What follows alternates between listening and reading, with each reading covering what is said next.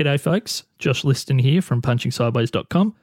Thanks again for choosing this particular podcast to listen to. I know there's like 300 million thousand of them to listen to, and you chose this one. So kudos to you. It's appreciated.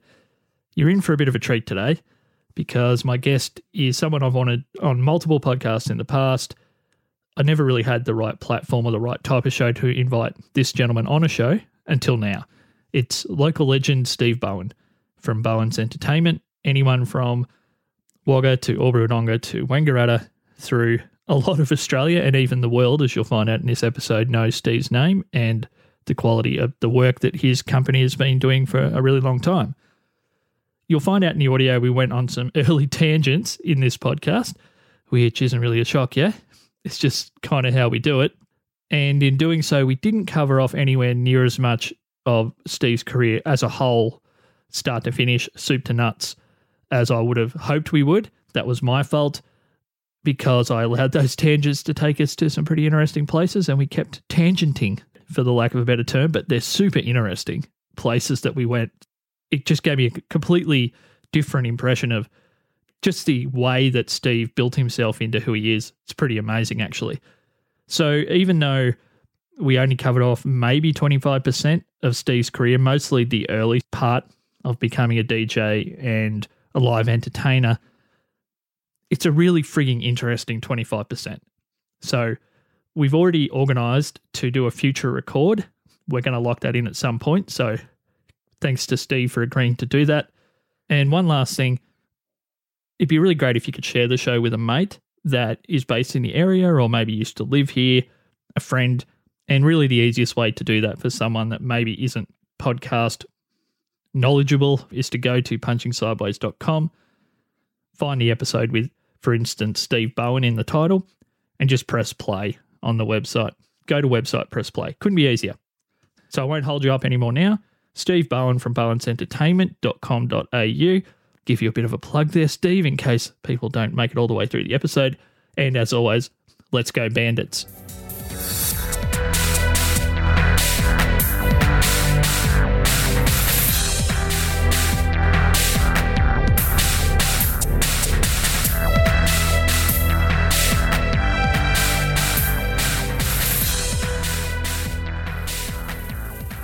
Steve. How are you going? Yeah, no, I'm going great. Thanks, Josh. You're sounding fantastic. Oh, cut it out. You're making me blush. So, um, this is an interview I've wanted to do on and off on different shows for a long time. So, it's a real pleasure. And we just realised that we've met a couple of times in the past. So, It is a small place, Albury Wodonga. it is, particularly if you're in any kind of entertainment related field at any point. I was in bands, you've been doing MCing and DJing for a long time. So, A long time, yeah. A long yeah, time. We, yeah, we, we we'll probably put that into some perspective in the next few minutes. yeah, we'll see if we can. So, the only structured question I have before everything goes off the rails is Is there anything you're working on right now that has you particularly excited, whether it's something new or innovative or whether it's something personal that you're really into at the moment? Oh, gee. It can be anything. Like, it will go off the rails shortly. Yeah, I understand that. So that's good. Uh, look, at the moment, uh, look on the uh, on the chairperson of the DJAA, which is the DJ Alliance of Australasia, and we're working on the, our conference at the moment, which, which is in August, and uh, having and called the conference uh, called Beat Mix. So that's going to be on the Gold Coast. So uh, working on that at this stage, uh, that's something that we're pretty passionate about about helping other other DJs and MCs, you know, grow, learn, network, uh, and just you know move them to a standard that uh, that allows them to uh, have the choice of whether they want to do this full time or part time or you know take their business to a new level. Just before we get back to maybe what I thought you might have thrown out there, Okay, you go. just brought up something straight away in there. It really is an industry, and it's one of the few things I can think of where people can be in a creative field around creative people and mostly around people having fun. Hopefully, the goal I'm assuming is for people to have fun. You can kind of incrementally be more and more or less and less involved as your career in that kind in, in DJing. Like if you're a part time rock band, mm-hmm. you're a no time rock band. Whereas it, it just seemed like one of the great things about the DJ world is that you just said people can work out, okay, well, I love doing it two nights a week. I'm not so keen on doing it five nights a week. Well, the difference is the difference is though it, it it does have some similarities though. Like everyone at some stage throughout their life that's in entertainment wants to be some form of what you'd call a rock star, you know, and obviously publicly known and that sort of nature. And then when you get that, you realise that, yeah, that's okay too, but you still need to continue to do each one of your events as good as you possibly can each time because you're only as good as your, you know, your last event. And the DJing aspect of it is is a bit more of a, a, lone type industry where you don't have to have the drummer and the guitarist and the you know if you're in a band type thing. So therefore, it, it uh, you can sort of self perpetuate it, or you can actually you know keep that rolling at the level you want to without having to converse with you know a group of people necessarily. But in saying that, it's also a very alone type industry where you don't always get that support. And in my experience over the last and I'll say it now, Josh, 35 years. Wow. Of uh, DJing this. Uh, you know, I'm now 53, started when I was 18, and I absolutely still love it. There's no doubt about it. The passion is still there, really enjoying it. I like to tell people that I'm semi retired now, which I'm not working any less or more, but the idea of of the mind shift for me to call myself semi retired is so that I have an, the odd day off yeah, every okay. now and then because and it, it, you can forgive yourself for those days. Well, it's off. been a struggle for me to do that. You know, just have a work ethic that, um, and I probably consider myself lazy, and that's probably, and no one would probably say that to me, but that's probably what keeps me drive to make sure that I don't become lazy, and you know, and, and I'm doing some good in the world, and uh, you know, making a difference. Nice. So before we go back and we'll find out how this whole journey started, I guess, Steve. I would have thought you maybe might have thrown out there. I think it's hashtag 365 walks or something. Oh. I'm not sure if that, I, to be honest, I don't go to Facebook for anything remotely like people's videos. So I see you doing it and I think it's cool. But I thought, I knew our chat was coming up. I've only just found these. Maybe I just let him tell me on the night so I don't have to guess what it is or have the wrong idea about why you're doing it. So I'm putting that to you now. No, that's great. That's a great call. At the moment, I'm just on a, um, just a, I suppose you'd call it a fitness slash health um, and what was the progenitor of that? Where did that come from? Like, I'm assuming this 365 walks thing is a is that something you uh, come up with, or did you oh, not at all. somewhere? Like or? you know, a good idea doesn't care who owns it, and it's definitely not my idea. Uh, and I haven't had many unique ideas. I've definitely adjusted some to suit me, though. There's no doubt about it. Yeah. But for me, uh, I I connect with a few other colleagues in the DJ MC industry over the world, and it's funny that you say that now because it sounds so so like it just rolls off your tongue. But I do like I, am in the a Toastmasters club, yeah. and and it's an online Toastmasters club, and so every Wednesday uh, I go online to uh, DJs and MCs from America and Canada, and we do the Toastmasters club online, and uh, it's a really cool scenario to connect with other DJs from other parts of the world and find out that you're all in the same boat, for want of a better word. And uh, it's really great to be able to, you know, stretch that, you know, further. And so a DJ I met a number of years ago who came out to Australia and I did one of his courses. Uh, his name is uh, Bill Herman. And so I met him a number of years ago, did one of his courses, and uh, we just became friends ever since. And I went to Chicago last year and was guest speaker at the Marquee Conference, which is a, a DJ and photo booth conference over in the States. And uh, he came to support me and, and be there as well too. And he's a bigger man than me, and he started on doing some a number of these walks, and I'm doing it because I because part of that is he inspired me, and I thought, well, that's good, but also I'm not a big man, and I'm not super unhealthy, but at 53, I want to make sure that I can make 63, 73, and even 83 for that matter. So it's more so because I want to, not because I have to, because often when you have to, it's too late. Yeah, definitely. Yeah. So I like to do things because I can. And I know that sounds real cliche. I just love to challenge myself and say, you know what, I can do this. And away we go. So I've done 21 days straight so far. I did, I did miss a day, and I'll admit that. So I've done uh, 20 days of walking. Uh, and, and, look, it's only just a couple of Ks uh, in the morning, but it's fresh in the morning, gets you started. Then I do a little bit of an exercise program.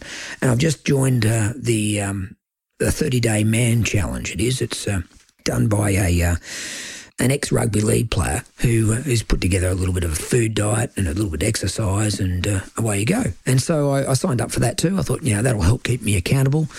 and you know I've, I'm I'm I'm 18 days into that and 21 days into walking. So yeah, it's great. So I do have one question about Toastmasters, and it's more so about how you framed it that it's online. Sure. And I, I know how serious Toastmasters is, and I thought about doing it myself. So Mm-hmm. this is not to denigrate Toastmasters in the, the slightest, but the first thing I thought when you said you were doing it online was so when people listen to you speak, instead of telling you what they think, do they just give you the thumbs down on Skype?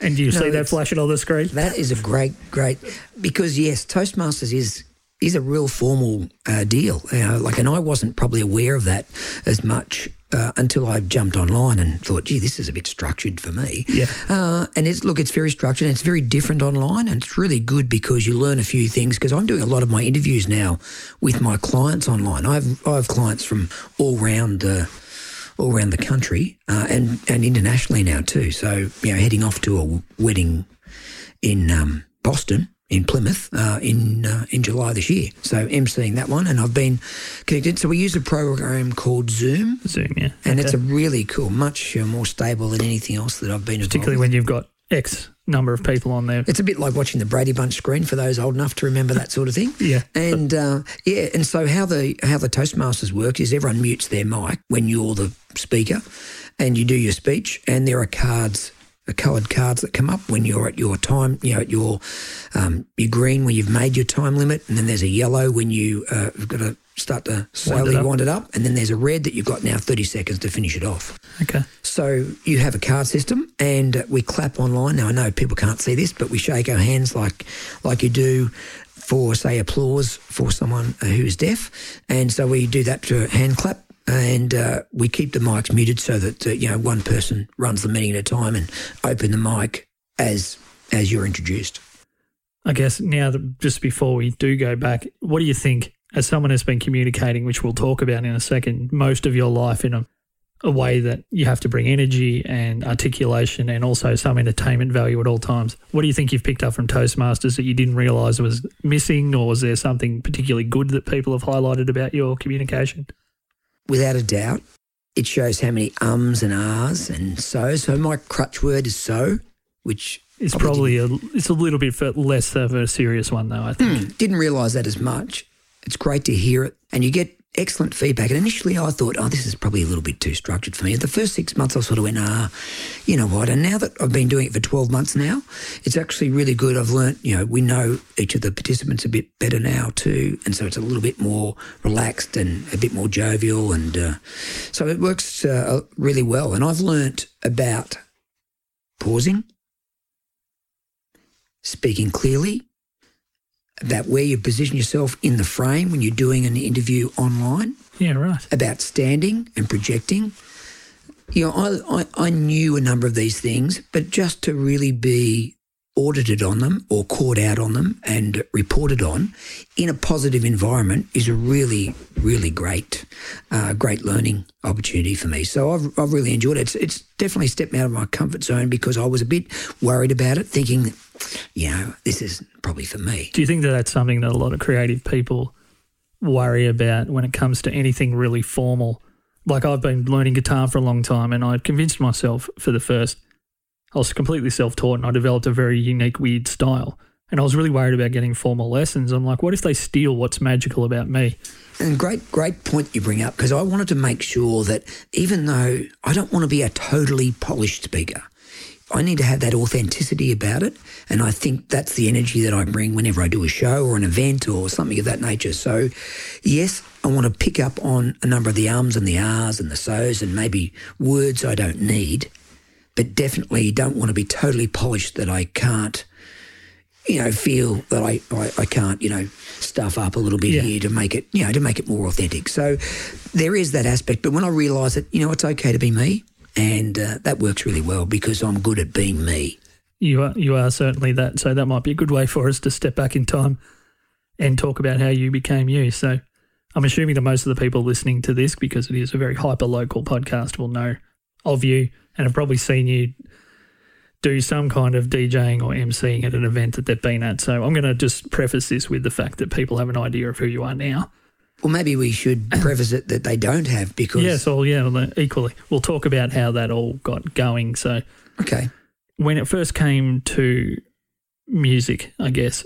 Was that your first avenue into the industry where you were a passionate music person or were you a technology person or were Oh, you someone that, question. Like where did that initial spark come from? Not, I'll start straight up, not technology. Okay, I'm not a So you weren't into the turntables and the amplifiers. no? So for me, I was into dance. I loved the music and I was a dancer. Can you just that to me probably means something different to someone 50 as it does to someone 20. When you say dance, Steve, what what do you what do you mean by?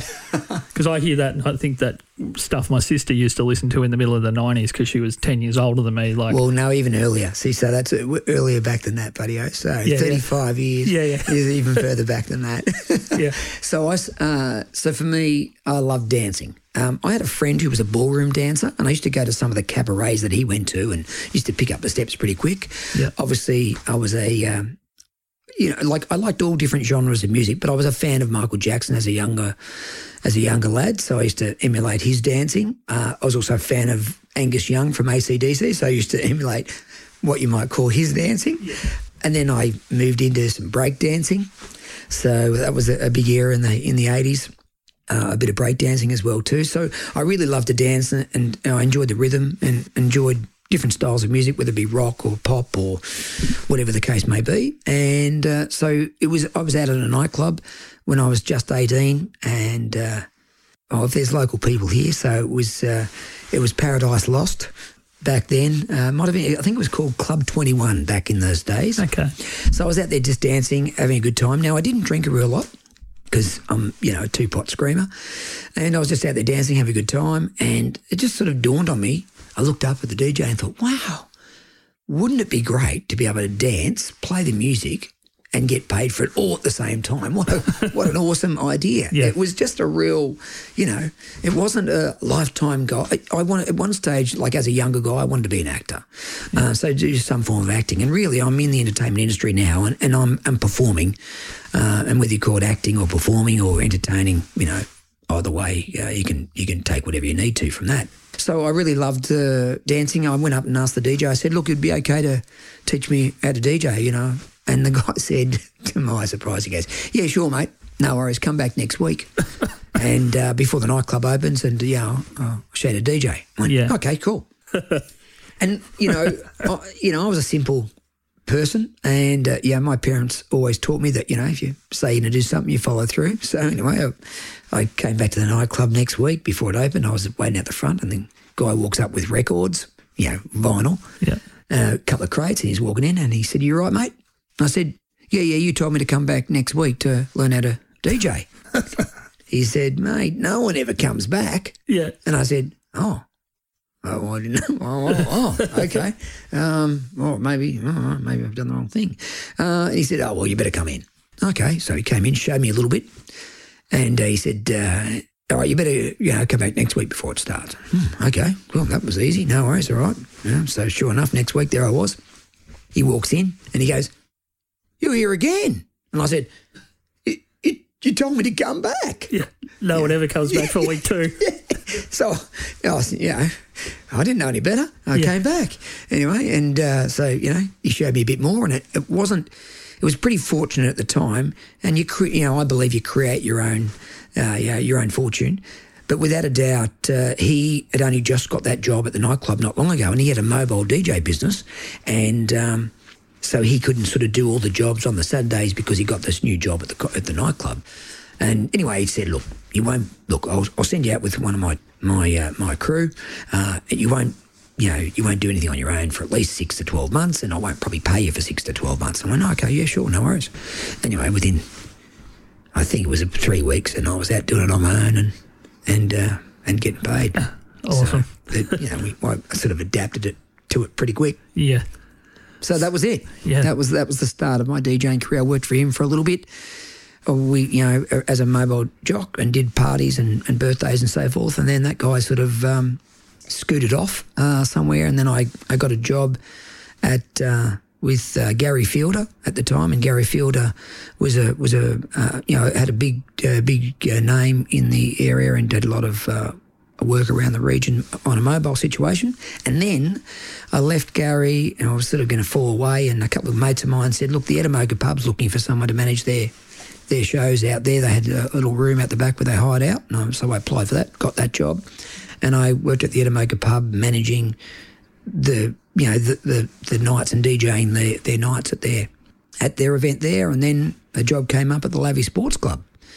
And this is where Gary Fielder was working. He was leaving, and and uh, and uh, so I applied for that, and that was probably my really big break. Then, is I got the job at, as the resident DJ at the Lavington Sports Club. And for those who don't know that and who are a bit younger, the Lavi Sports Club was probably the place um, in Yeah, Albury, without, okay. without a doubt. You know, people would talk about the Ritz, uh, where the Bended Elbow is now, and that was a that was um, like a popular place, but probably not for as many. But the Lavi was your sort of real working class type situation where you know you could fit a thousand people in there, and you would uh, buy your ticket. You'd have to line up to buy your tickets straight after work. Like you'd go there as quickly as you could to buy your ticket straight after work, so you could go there later on at eight o'clock when it opened up. It finished at one o'clock. Like I used to go there before I was a DJ there, uh, and when you left at quarter to one, you could still sell your four dollar ticket for four dollars at quarter to one with 15 minutes to go because people would be waiting at the front to buy it to get in. What time did it close? At one. So that 15 minutes. They, they paid for $4 to get in for 15 minutes. Yeah. Okay. You can so still you, sell your ticket for the same price you bought it for when you left. There will be people out there for the last half hour still waiting to get tickets because they didn't get them early enough. That's incredible. I've never heard that story. Yeah. I didn't even know that place had that kind of history. It uh, it was a big place, uh, and I used to I worked there Fridays, Sundays, and Wednesdays, and so my so I had uh, like I was the resident DJ for for three nights a week. Yeah, so so there you have it. And look, and I had a regular job. For those who don't know, I was a fitter and turner by trade. I worked at Borg Warner, BTR, DSI, whatever they call it now. Yeah. And uh, I was a, a apprentice fitter and turner. And whilst I was out there, I used to practice my break dancing whilst I was, you know, Having lunch. yeah, walking walking down the instead of walking forwards, you know, down the the, the laneways, I'd probably you know I'd moonwalk down there, or I'd you know try and do the uh, the you know the a bit of The uh, Egyptian. yeah, yeah, Yeah. a bit of the worm and all that Yeah, sort of stuff. Right. So it was a good place to uh, to practice during the day, and uh, you know, and I kept DJing on weekends after that, and uh, you know, I had that job for a while, and but yeah, but definitely DJing started to sort of take over a bit. Obviously, that sounds like not the DSI part, as most people found out in the end. Probably not the most secure of places with it opening and closing all the time through its run. But when did you think I maybe could do this for myself?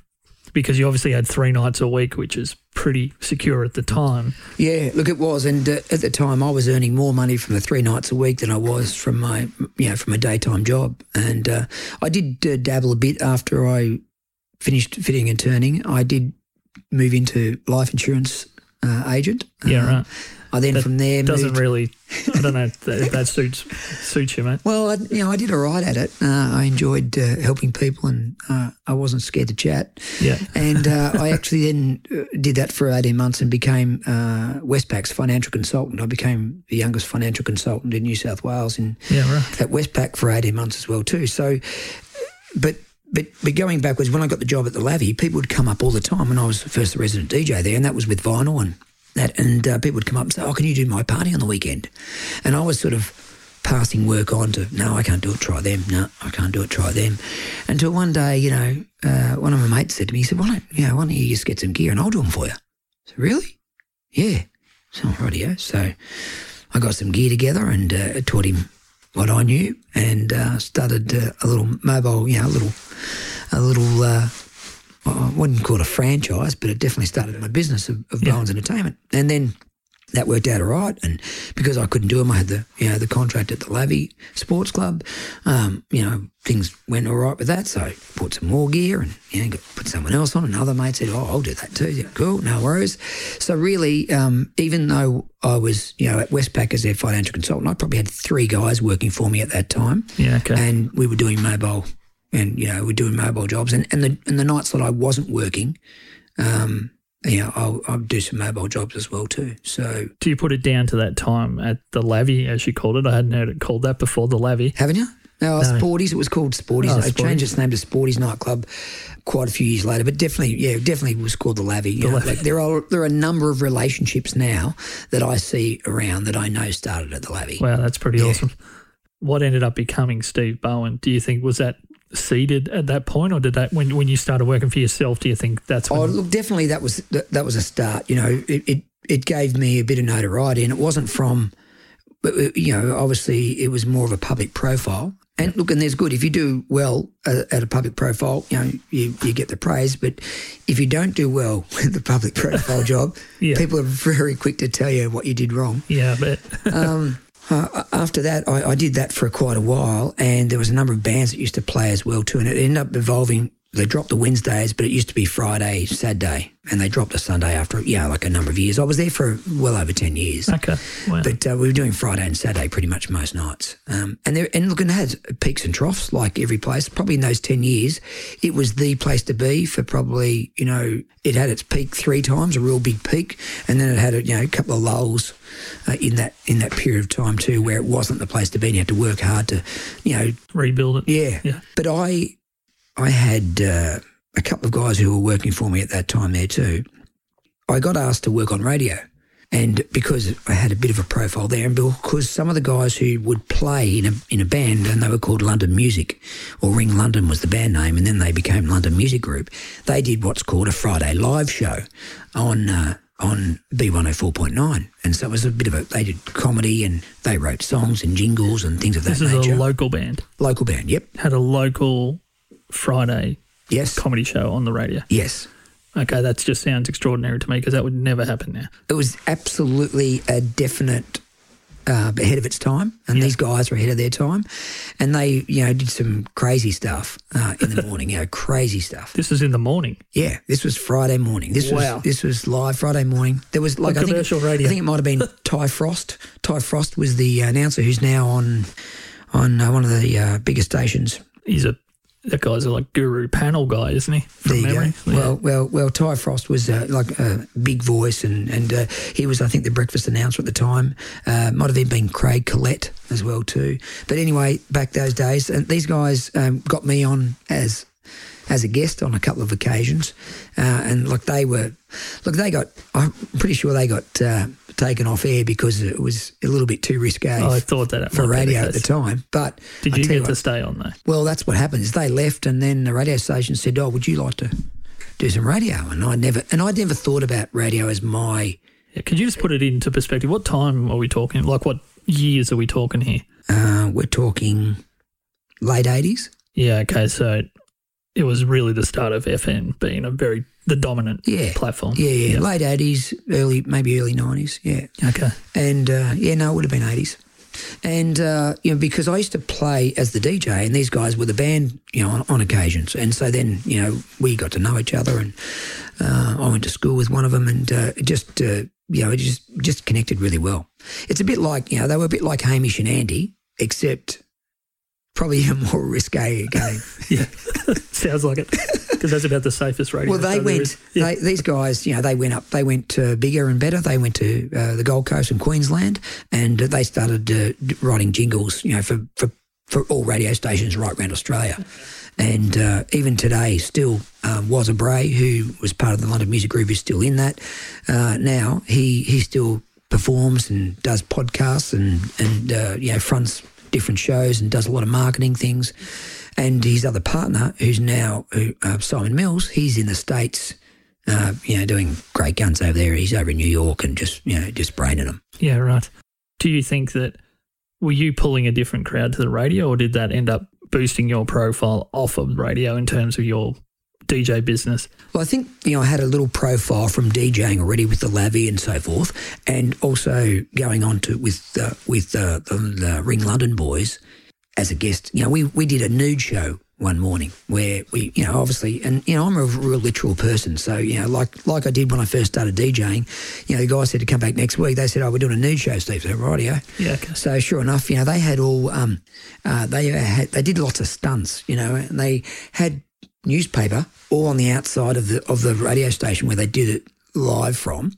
And it was just in Wodonga, and uh, they did it live from there. They did it sort of, you know, beamed it in, and then they had paper on the inside as well because we knew they knew people would come up and try and pull the paper off the front. Yeah. But sure enough, you know, I went there nude, and uh, you know, I, I because that's what you do. Yeah. And I thought this was all pretty funny. And then when I turned it up, you know, they weren't totally nude, and they went, "What are you doing, Bowen?" I went, "Well, you said it was a nude show." Uh, so yeah, I thought- Sounded more like Hamish and Andy well, every moment. I thought it would be, um, I thought it would be okay on radio to go in there like that. But anyway, apparently, all the, the paper came down, uh, both outside and bits of the inside as well too. So anyway, that was yeah, okay. that's how that started. Uh, and so, yeah, the profile aspect of it was was definitely built even more so with radio because it was, uh, you know, they they you know, like everyone else had one name and my name was Steve Bowen. Like, you know, Yeah. people, even young kids would say, "Oh, hi, Steve Bowen." You know, instead of you know, you'd have Bilko or you'd have Sally or you have Not a you nickname know, and not a first you, you, name. You'd have you know, uh, Matt and Lou or you know or people like that. You know, and I worked with uh, Lou uh, way back then too. But it was you know back then it was uh, you know Bill Louisa and Bilko and Steve Bowen. You know, it's like oh okay cool. yeah, nice. So anyway, so you know, and I just did a bit of the daggy stuff and went out in the streets and connected with people. So I, I sort of became the face of the radio station back then, uh, and uh, you know, and and did that as well as started you know running my own business and working at nights as well too. So back then, I probably had you know ten or a dozen guys working for me, uh, and. Uh, you know, and then I was working five mornings a week at the radio. Like Friday consisted of getting up at four, getting to the radio station by five, doing a bit of prep, getting on air at six, working, uh, going out in the streets, you know, cooking a barbecue, giving away milks, doing all that sorts of things, finishing radio at nine, getting back to my office at nine thirty, working all day during the day and either setting up functions or coordinating or taking phone calls and so forth. Then going out DJing at the Lavi uh, right through until one or two in the morning. So my my you know I did I did twenty hour days on a Friday uh, nearly every every week. Righto. So, what was it like getting up at four o'clock, knowing that more than likely you're not going to see your bed until four o'clock the very next day? I didn't worry about it.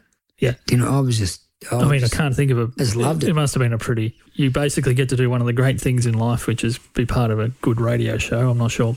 That's got to be energizing, regardless what time of the day. Well, see, and, and for me, the radio was my second job. It was always DJing was first, and that was really like because everyone always like like you know crawled over everyone to get to radio, and then they asked me, and I went, oh, never thought about that. Okay, look, we'll give it a try. You know, I'll give it a try. I'll give it two weeks, and if you think I'm okay, we'll, we'll, renegotiate the rate that you were going to talk to me you were about. thinking about it? Yeah. and if you if you don't, you know, we won't. You know, so like because at the time uh, they asked me, and I said, "Oh, cool." I was really flattered. So I said, "Okay, great." They said, "Oh, how much do you want?" And I said, "Oh, well, you know, I forty bucks an hour I charged to Spruik." So I said, "Oh, you know, how about forty bucks an hour?" And they said, "Oh, we're paying 10 oh.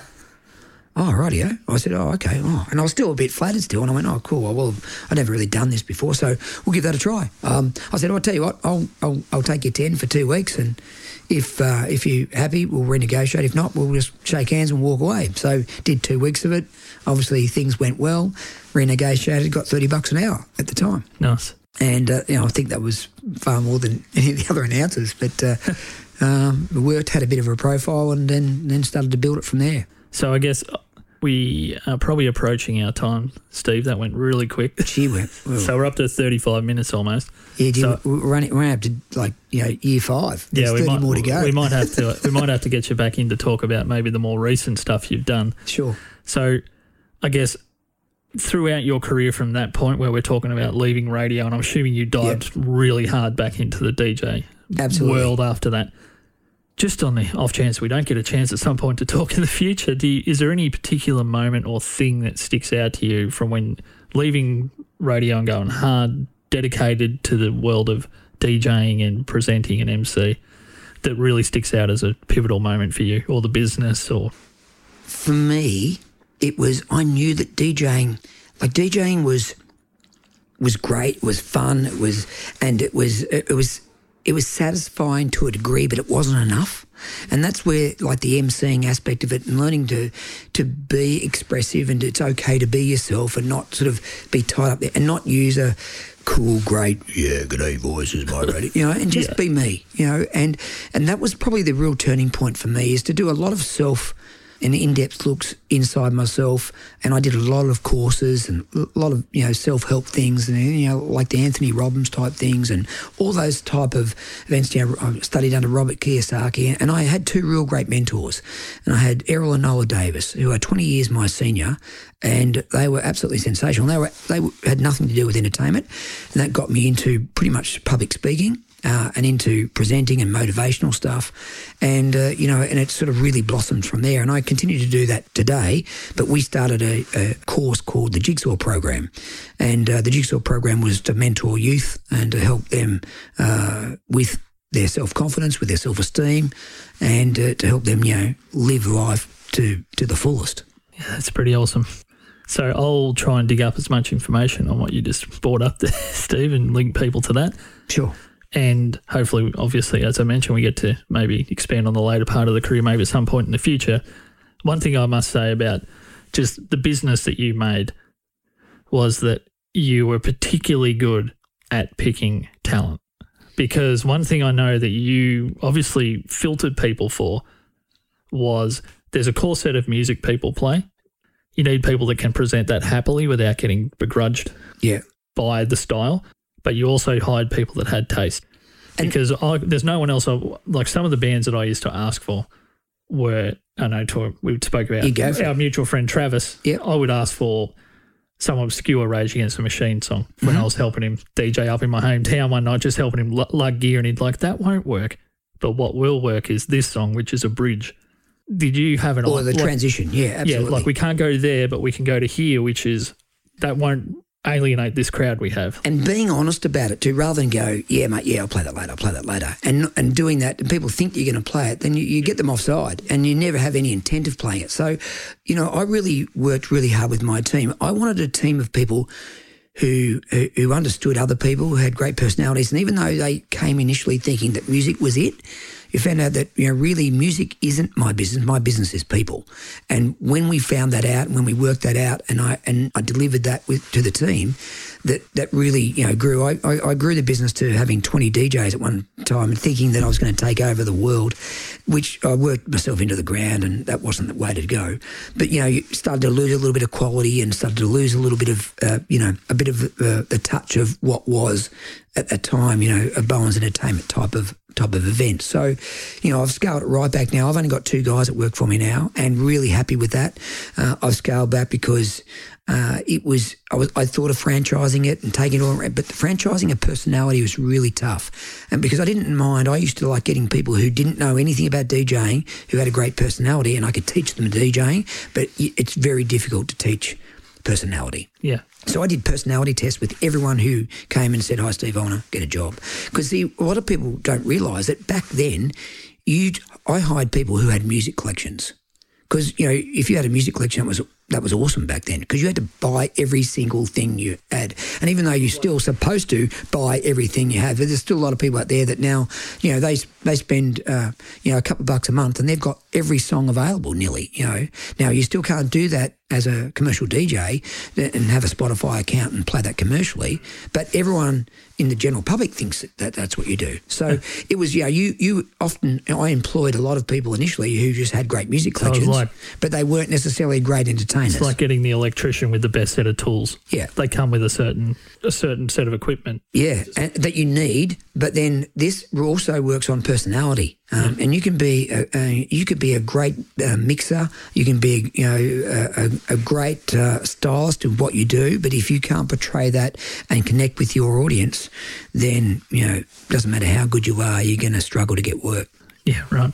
Okay, we might leave it with that. So that's a good way for any aspiring DJs out there. Just keep that in mind. There you have it. Okay. Well, thank you, sir. It's been a real pleasure, and obviously, yeah, it's been one that I've had on the docket in my Gmail folder for a fair while, trying to get you on. So no, thanks, Josh. It's absolute pleasure. Been a pleasure. I know we didn't cover much. There's plenty more to cover. I think we but we probably went on an early rabbit hole, which is how this show kind of works. yeah, okay. Po- yeah, it's not a structured set of questions. It's kind of like a we live within a little bubble and we kind of push on the edges a bit. So And even though I don't seem like I'm structured, I do like structure, but I love to deviate from it when yeah, possible. that's kind of how I like to work. So I've had a, a few of the nicest compliments I've had for this show have been basically that it'll all flow like a river, but the banks are they're Yeah. there, but they're not.